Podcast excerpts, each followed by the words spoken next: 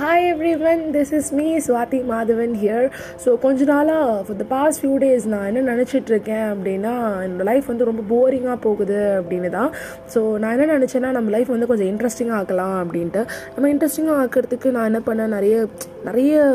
you know extra things பண்ணேன் extra curricular things பண்ணேன் like சமைக்கிறது ஒர்க் அவுட் பண்ணுறது டயட்டிங் பண்ணுறது சைக்கிளிங் பண்ணுறது புக்ஸ் படிக்கிறது நிறைய நிறைய விஷயம் and so I M giving a try to this also this pod- podcasting thing so i thought uh, i could share my experiences my memories and whatever the thing i have in my mind mm, using this platform so stay tuned this is me happy camper here